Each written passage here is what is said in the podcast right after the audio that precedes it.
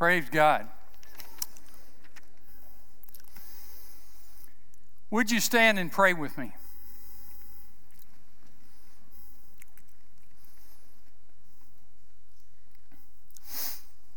Our Father in heaven, hallowed be your name. Your kingdom come, your will be done on earth as it is in heaven. Give us this day our daily bread and forgive us our debts as we forgive our debtors. And do not lead us into temptation, but deliver us from the evil one. For yours is the kingdom and the power and the glory forever. Amen. You may be seated. When Jesus taught us to pray, that is the prayer that he used to teach us to pray. We call that the Lord's Prayer, but more technically, it's the disciples' prayer. It's the prayer that the Lord taught his disciples to pray. And interestingly, he initiates the prayer by teaching us to address God as our Father. Fatherhood and the whole concept and the idea of fatherhood originates with God. Not as an idea, but as an expression of His being. In other words, our God, one being, one God in three persons, identified as Father, Son, and Holy Spirit. And intrinsically, within the being of God is the identity of Father in relationship to the Son within God's being.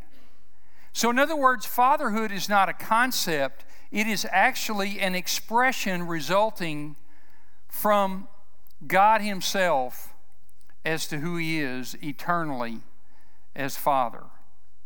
Now, that's beyond my capacity to fully comprehend or understand, but it says that if, if nothing else, that that puts fatherhood on a plane of significance that is of the highest order. And it makes fatherhood really important.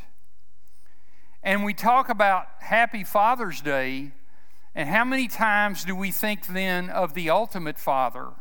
really the only Father in the truest sense of the word, and making our life an expression of His pleasure so that He can truly have a happy Father's Day. May every day of our life, because of our devotion to Him through Christ, may every day our goal be to have a happy Father's Day for our Heavenly Father and to make it so.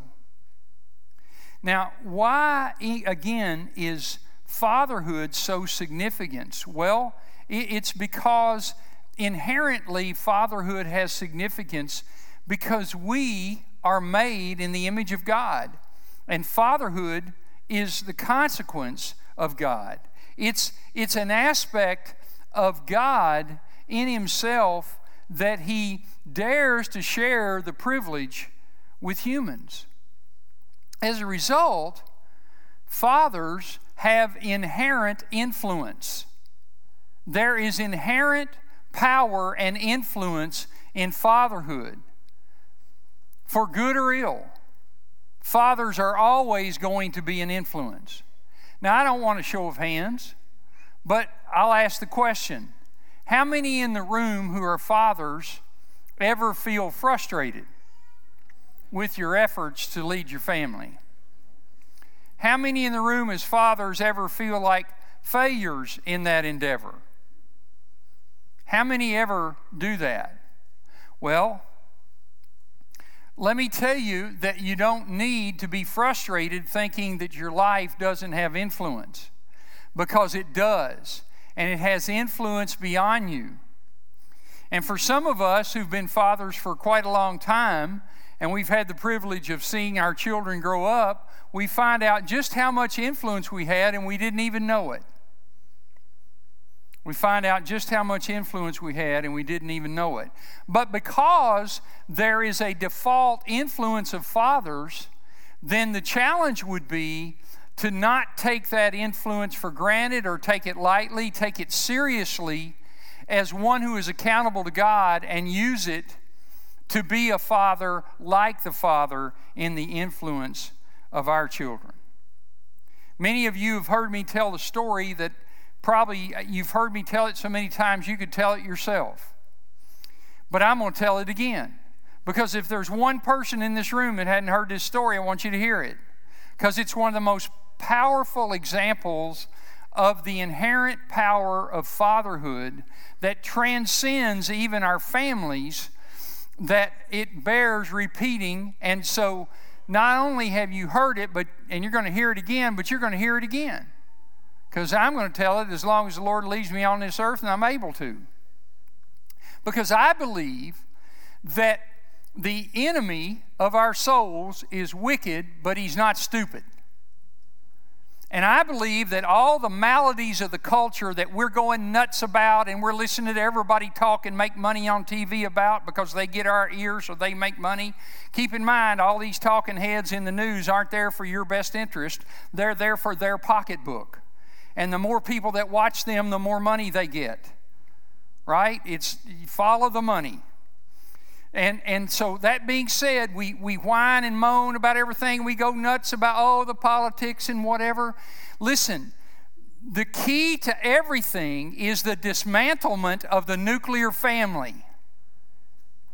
When God established humanity, the first institution He established at creation was marriage and the family. Everything builds off of that, everything proceeds from that. If the foundations are destroyed, what can the righteous do? That's what the Bible says. And that is the ultimate foundation. So, what happens there ultimately trickles out to the entire society. You know, we get, man, they took the prayer out of schools. I'm so mad. I can't stand it. Oh, they took the Ten. We took prayer out of the home. That's where it started. How many of us have the Ten Commandments on the wall at home? Don't whine and be a hypocrite about them not being in the public arena and they're not in your home or on your heart.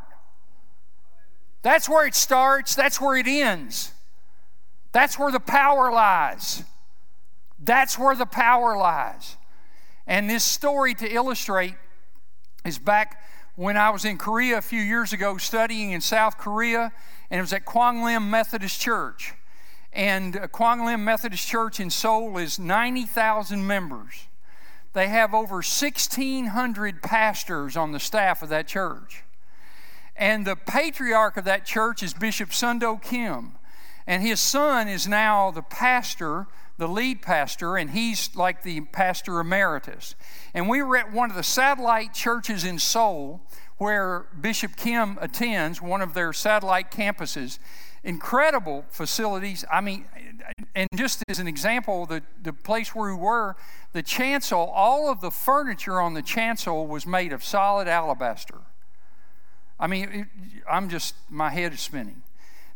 So it's Q&A with Bishop Kim.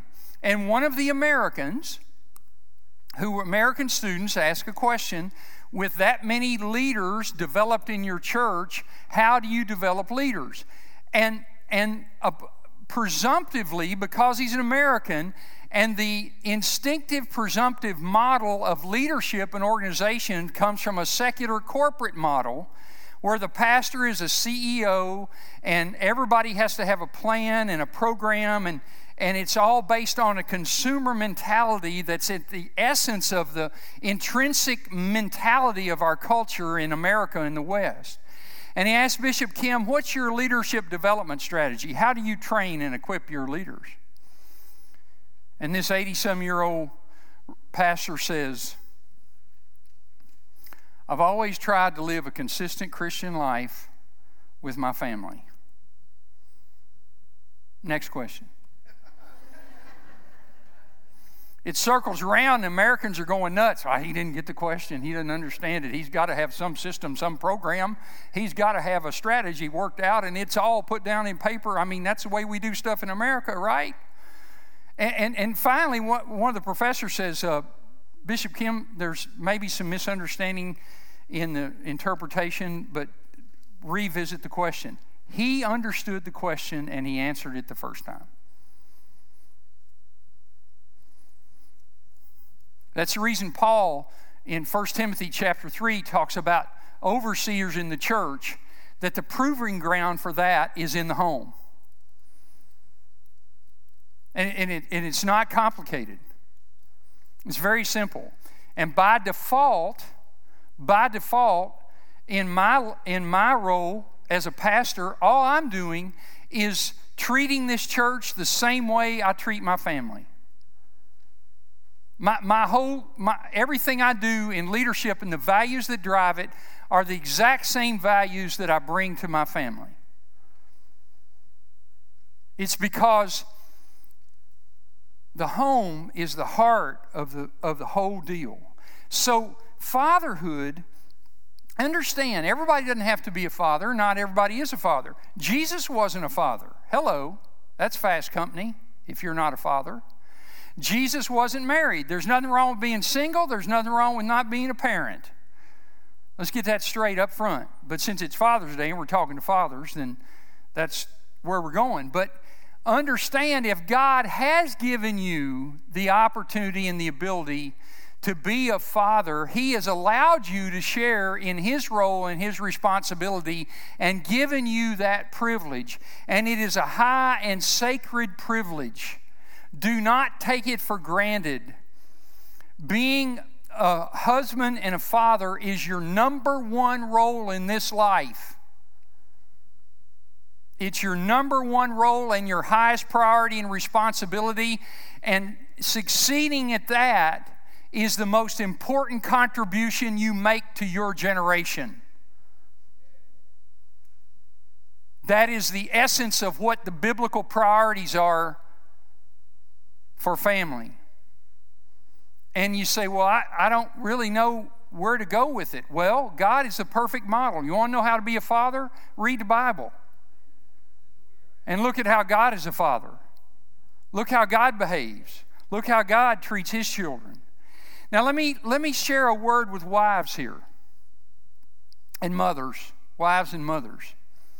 Understand your husband, as a father, has a really hard job. One of the things i I'm not real smart, but I can pick up a few things. And one of the things I've noticed over the years is there is a degree of instinctiveness to motherhood. Like we've all heard of the mama bear syndrome, right? Where's that come from? Nobody had a class in that. Just kind of knew how to do it, right? Well, the last thing instinctive with fatherhood ends at conception.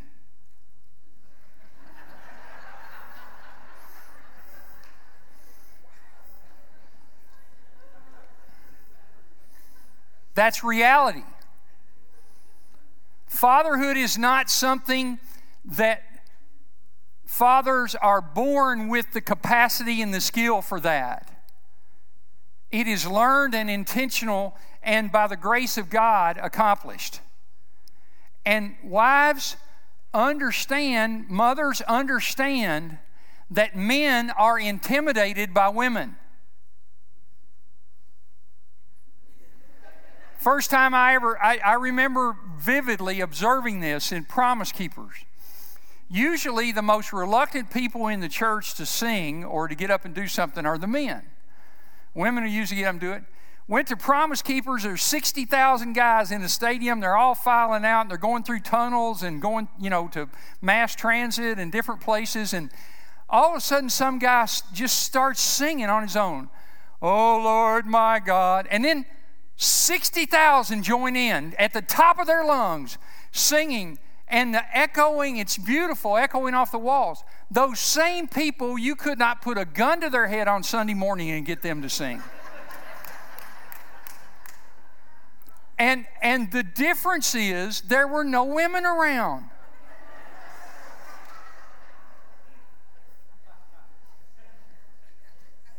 And wives and mothers, you have the power to control the self worth and the self image of your husbands and fathers. That is in your hands. They are fragile commodities, trust me. Very, fr- oh, they put on a big show, but that's all smoke and mirrors. Now, fatherhood starts with God. It's a great privilege. Secondly, let's look at a couple of scriptures to indicate the second reality. In Matthew 3 16 and 17, read it with me. When Jesus was baptized, he went up immediately from the water.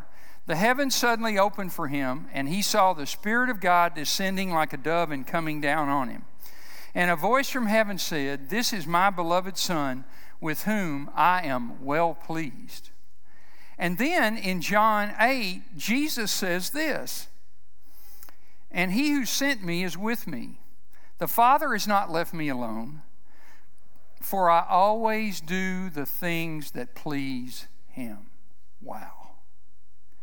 See, what, what we need to understand, because the ultimate father child relationship is Jesus, God the Father, and God the Son. And what we need to understand that Jesus' singular goal in life was to please his Father. Nothing mattered to Jesus more than and even except the Father's pleasure. John 5, people are trying to kill Jesus, and he looks at the people trying to kill him. He says, I always do what I see my Father doing. I, I really don't care what you think of me. I'm really not bothered by you. All that motivates me is what does the Father think of it? And if the whole world is crucifying me and the Father is pleased, I'm happy. Even John 3:16, a very familiar text to many people, this is how God loved the world that he gave his one and only son that whoever believes in him should not perish but have everlasting life. Whose plan is it? It's the Father who gave his son. You see, it, it, it all even originates the whole the whole business of Jesus being the Redeemer is the Father's idea, and it was the Son's absolute singular desire to carry out the Father's will. Even in the garden, in the night when he was betrayed, what did he pray? Not my will, but your will be done. What did he tell us to pray?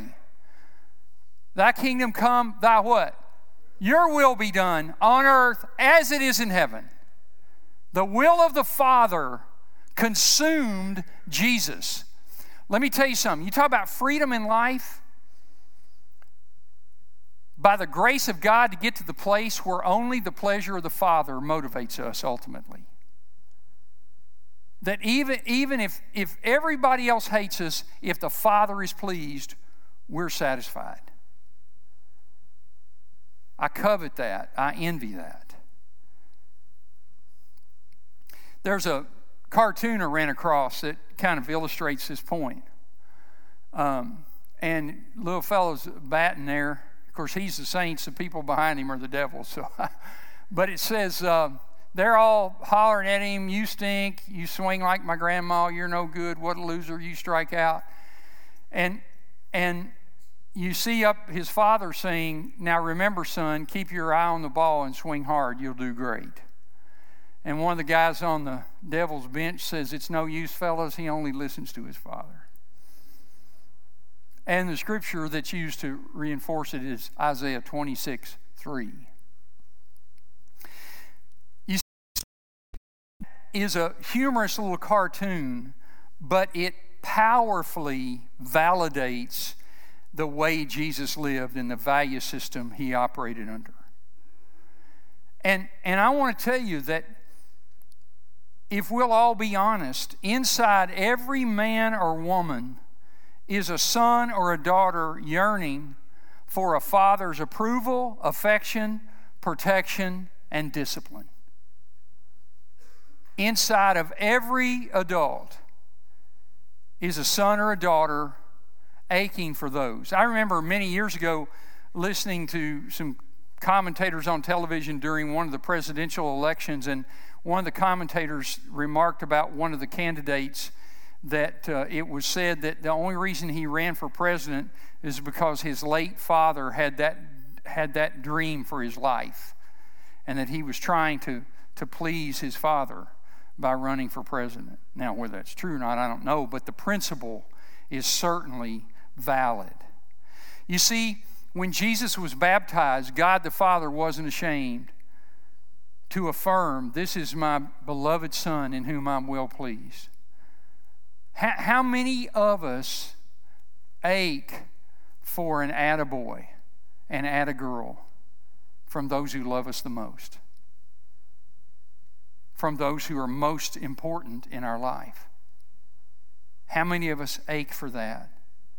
How many of us ache for discipline when it's needed? You know, we, we have, to, to illustrate how we've lost the concept, again, Hebrews chapter 12, those whom God loves, He what? Disciplines. And discipline's painful for a moment, but it in the end produces holiness. The idea being that to not discipline children is to hate them. It's, it's, it's a form of child abuse. To let kids do anything they want to do and approve of everything they do, that is, that is a form of child abuse. And, and, and, and if parents do that, they are setting their children up for a miserable life. Miserable life. And we, we, we don't understand as we look at the whole counsel of God, at the model of God as Father, and how He treats His children. You know, one of the things that I think that we all need from our earthly parents that we sometimes have a hard time giving if we haven't received it but the grace of God overcomes that. One time I remember Pam and I would, we have four grown children. Um, and I, I, I know it, it, I became convicted that I needed to, to reaffirm my children's value to me and to Pam.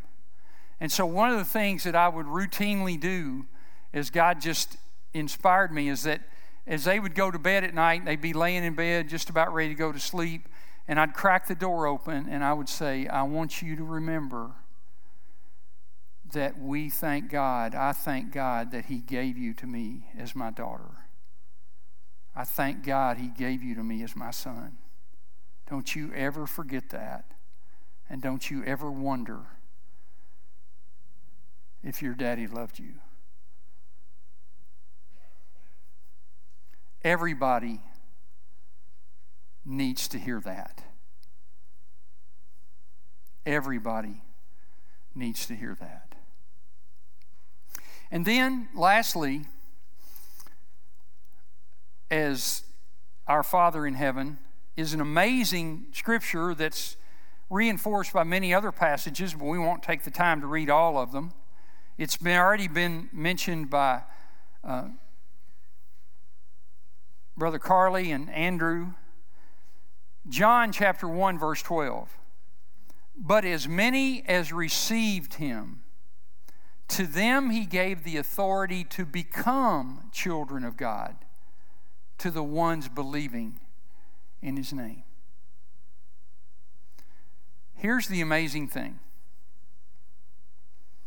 Jesus did all he did so that he could share his Father with you.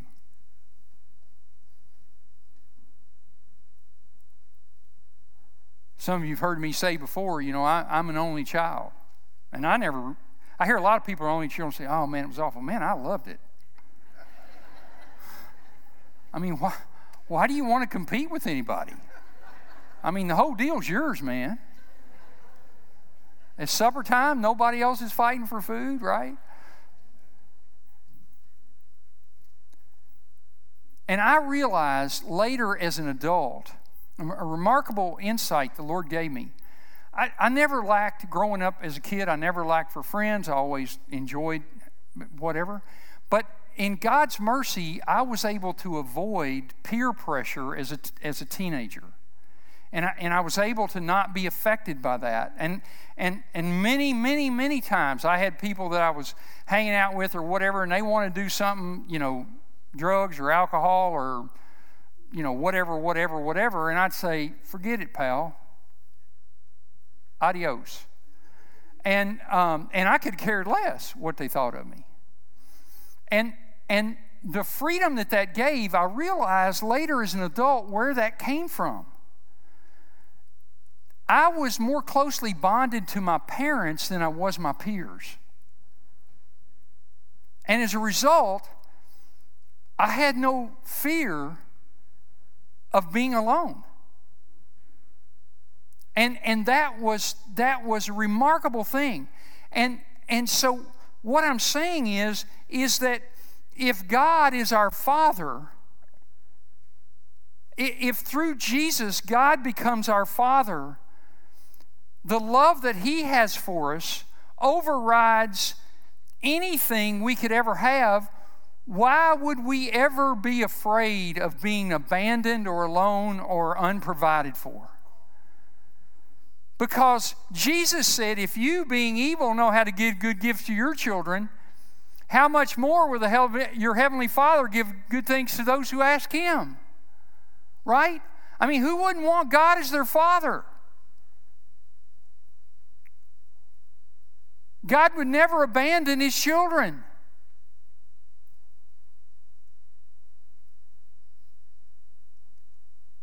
Furthermore, He owns it all. He owns everything. The richest people in the world, whether it's Elon Musk or Jeff Bezos, they don't know it, but God owns them. And they'll find out when they die. Because guess how much they'll leave? All of it. Our Heavenly Father owns the universe. He's able to provide for His children. Who wouldn't want God as their Father? And Jesus came and suffered and died and rose again so that you could have God as your Father. Now, only Jesus can say, My Father. We say, Our Father. You see, we're adopted, we're not naturally born. That's the reason Jesus said we've got to be born again. We've got to be adopted. He's the only unique one of a kind Son of God, but he shares his Father with us. I, I wouldn't want to share my parents with anybody. I was so tight with them. No, don't get in the way of that. You know, somebody they, they told me we're going to bring somebody else in. I'm going to say, well, let me let's talk about this. Not a good idea. But not Jesus. It was the will of the Father and He wanted you to come in. Hmm. I, I don't know how many people don't know that. Did, you see the other day on Jeopardy? I don't know if anybody watches Jeopardy on television. But generally, the people on Jeopardy are pretty smart, aren't they? There was a question the other day on Jeopardy. Did you see this? And the question was a fill in the blank. And it said literally this Our Father in heaven, blank be thy name. Not only did they not get the answer, they didn't even guess. It was complete silence.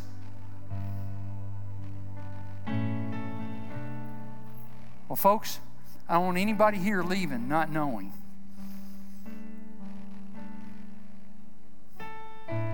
that God can be your Father. And in Christ, you're adopted, and He is your Father. And nobody's an orphan, and nobody's got a bad father. We've got the best one possible. God is perfect, and you can't find anything better. Let's stand together. Would you? knowing what Jesus did so that you could pray this prayer.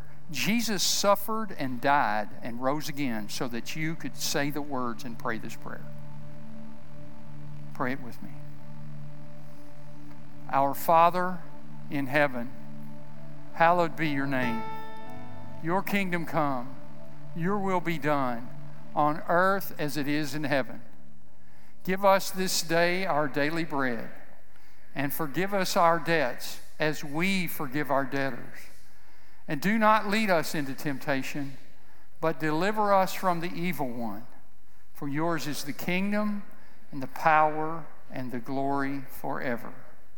Amen.